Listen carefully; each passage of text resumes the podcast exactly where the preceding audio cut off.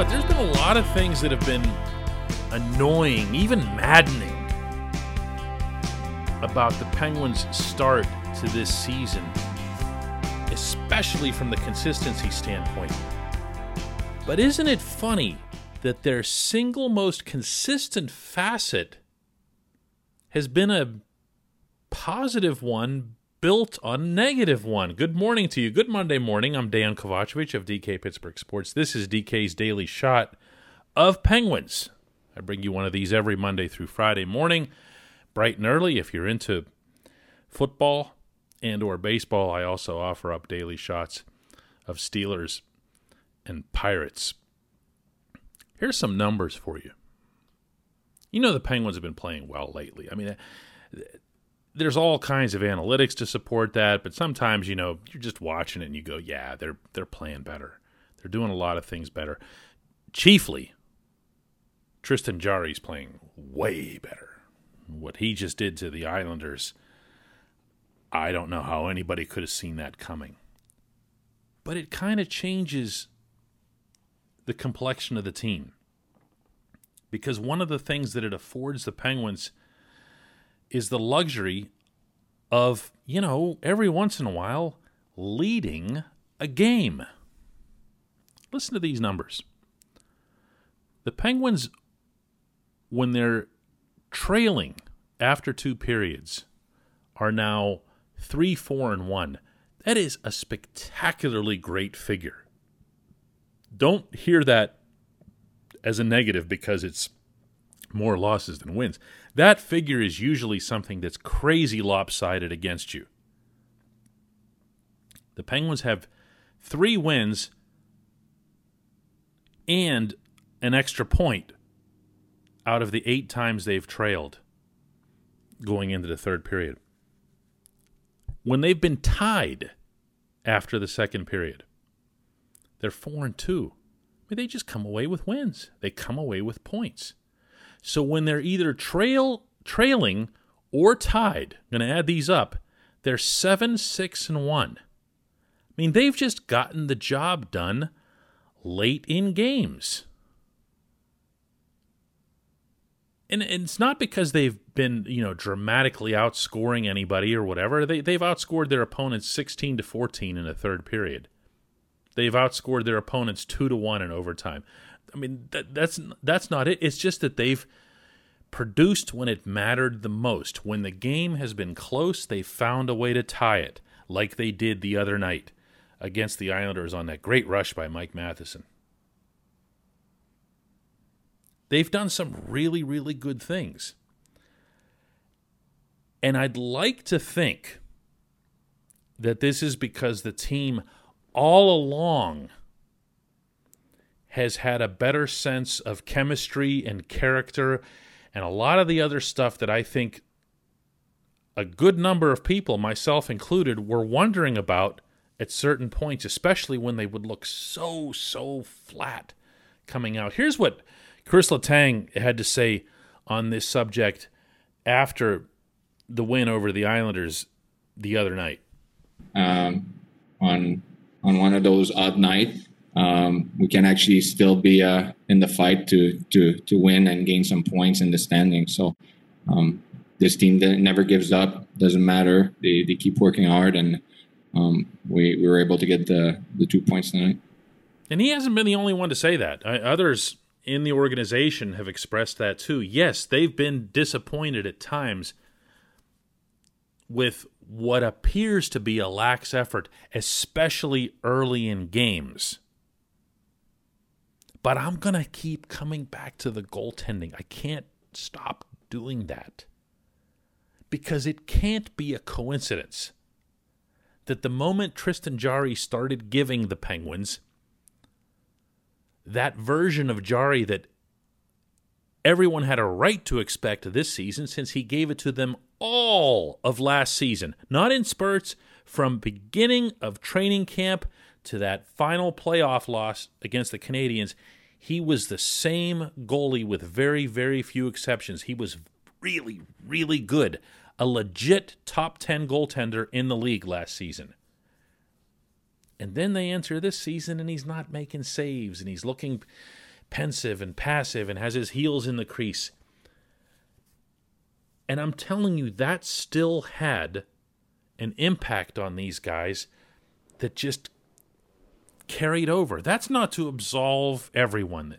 Uh, it, in particular, it's not to absolve Evgeny Malkin, but it does maybe explain a couple of these key traits that we've seen play out.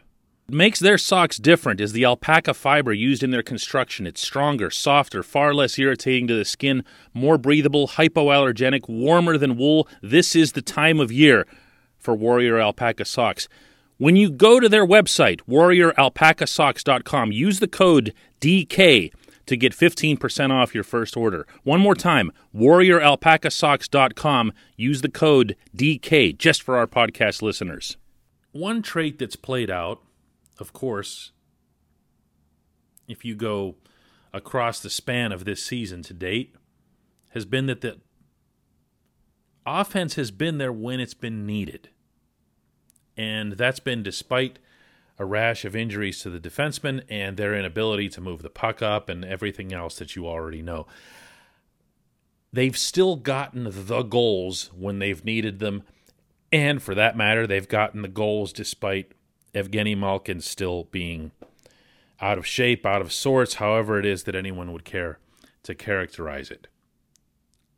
That tells me that the, the offense is still there and arguably might have been there all along, particularly if one believes that the power play will ever come out of its ongoing slump, which is now, by the way, at 1 for 29.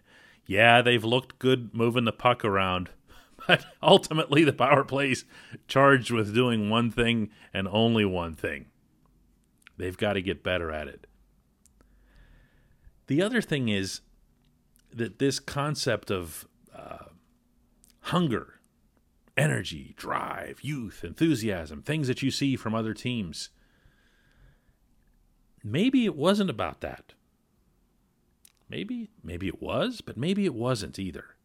Maybe instead of looking at you know, Malkin and Sidney Crosby and Chris Letang and, you know, blow up the core and these guys don't have that drive anymore and everything else. Maybe stronger consideration should have been given and still should ahead to the idea that they all just kind of, you know, lost it because their goalie did, because both goalies did. They had the second worst goaltending in the NHL. So this wasn't just a Jarry thing. Casey DeSmith wasn't any better. Arguably, he was worse. The only reason that DeSmith kind of got off the hook was because he played in some wins, some of these comebacks and so forth and he got a lot of these overtime points and shootout points and whatever else. But his save percentage was actually even lower than Jarry's. Now you're seeing what this team's supposed to look like. And maybe you'll see other aspects kind of continue falling into place. Uh, we're seeing Jason Zucker score now. We're seeing Bryan Rust look comfortable on a second line, which affords the option to have Kasperi Kapanen play well on the first line as opposed to what happened to him over the weekend, which was getting benched for the third period for all but one shift, with Mike Sullivan saying afterward he was displeased. He wanted to put guys out there who looked like they were more into it. But it's still a really good idea to have Kapanen there to have him on that line. We'll see how he responds to the benching. Jake Guentzel still hasn't looked great at any point in the season, but he just keeps kind of popping the occasional goal or assist or whatever. He, he's done well enough as he's kind of working his way back. I still think he's working his way back. Getting goals from the defense now. You're seeing guys rush up into the play. In, in Matheson's case, literally, he's just going coast to coast. But Chris Letang popped two the other night, both on really good shots, by the way, to beat Semyon Varlamov. They have a couple of tough games this week against the Capitals down in Washington, and we saw how hard the Capitals came out in Pittsburgh. Because as I was mentioning at the time, these are these are legit big time four point games. I mean, I know they're all four point games in this weird season, But these are teams, the Capitals and Islanders, that look like they're going to be right there in that mix for who makes the playoffs and who doesn't.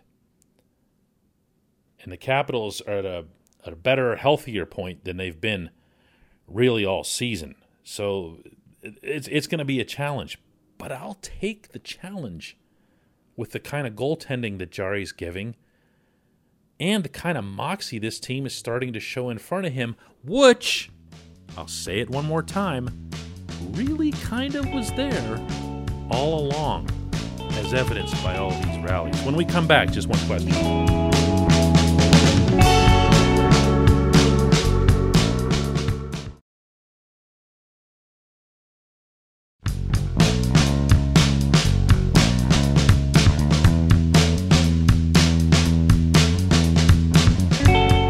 Back. Time for just one question. If you'd like to leave one, you can do that by visiting DK Pittsburgh Sports.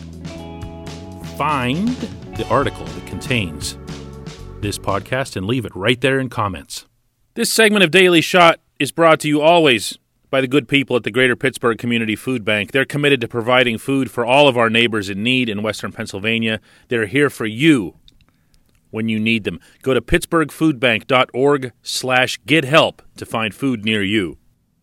And today's Just One Question comes from Eric, who asks Is Tristan Jarry finally getting it?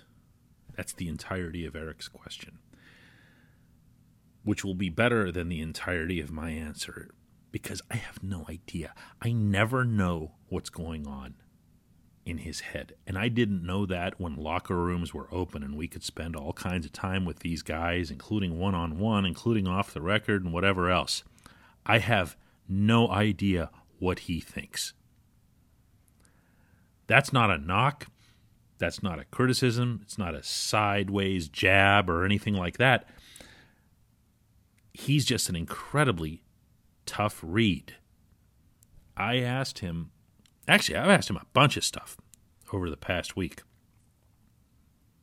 But after that first really good performance against the Islanders, which he might have topped in the second game against the Islanders, I asked him a couple of different questions, including what his mental approach was right now in terms of being aggressive and going after the shooter, which I think, Eric, might be what you're asking about specifically, since that was my point of criticism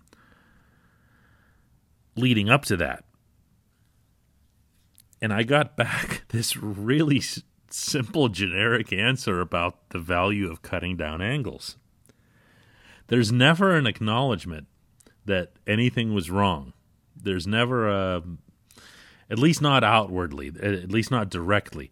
Um, you know, he did say things like, you know, when I asked him if he felt any pressure being the number one goaltender for the first time, he took that answer a different direction too and started talking about not having fans in buildings, about how the NHL overall game has changed from last year to this year, where last year it was more up and down and teams just kind of feeding the points. And now you're seeing a lot more east west because teams didn't have training camps. I kind of get that. I, I see what he's saying.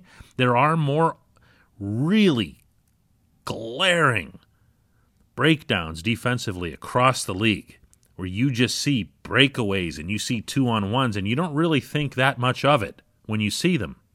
Even uh, one of the most sound defensive teams in the league, in the Islanders, they give them up too. So maybe there is something to that. There's, uh, you know, in particular, the not having a camp and not having exhibition season that it took, and it's still taking teams a while to get used to playing good, sound, systematic defense across the board. So, is he blaming the defense? Is he blaming himself? Why bring up not having any fans? How would that affect? Like, I, I just, I don't have anything for you here, man. I try to do my job. All I can do is ask the questions. You know, you can't you can't put these guys in orange jumpsuits and torture them to get the answer that you're looking for. All you can do is ask and they give it to you and you print it. Um, I wish I had more for you.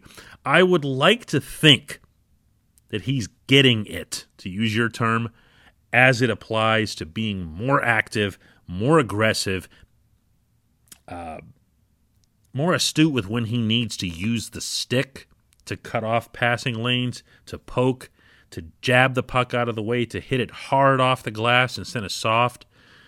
That's been the biggest difference uh, from my perspective in Jarry's game over the last couple. And it, has been a great, great thing for the Penguins uh, to see, to experience, and to benefit from. We'll see if he can keep it up. That's a very, very high level of goaltending. So it's asking quite a bit. But you know what? He wasn't that far away from exactly this good for the better part of the 2019 20 season. Thanks, Eric, for the question. I appreciate it. Thanks to everybody for listening. We'll do another one of these tomorrow.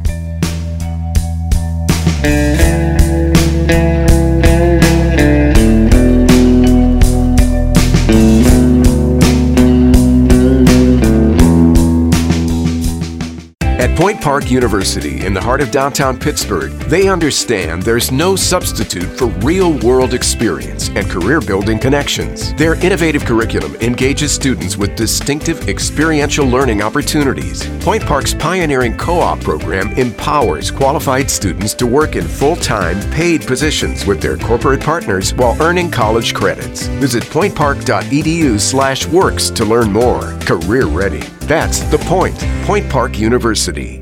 Your front door, your car, your gym locker, your gun. Safety is a habit. Learn more about how to keep guns safe and secure. Visit projectchildsafe.org.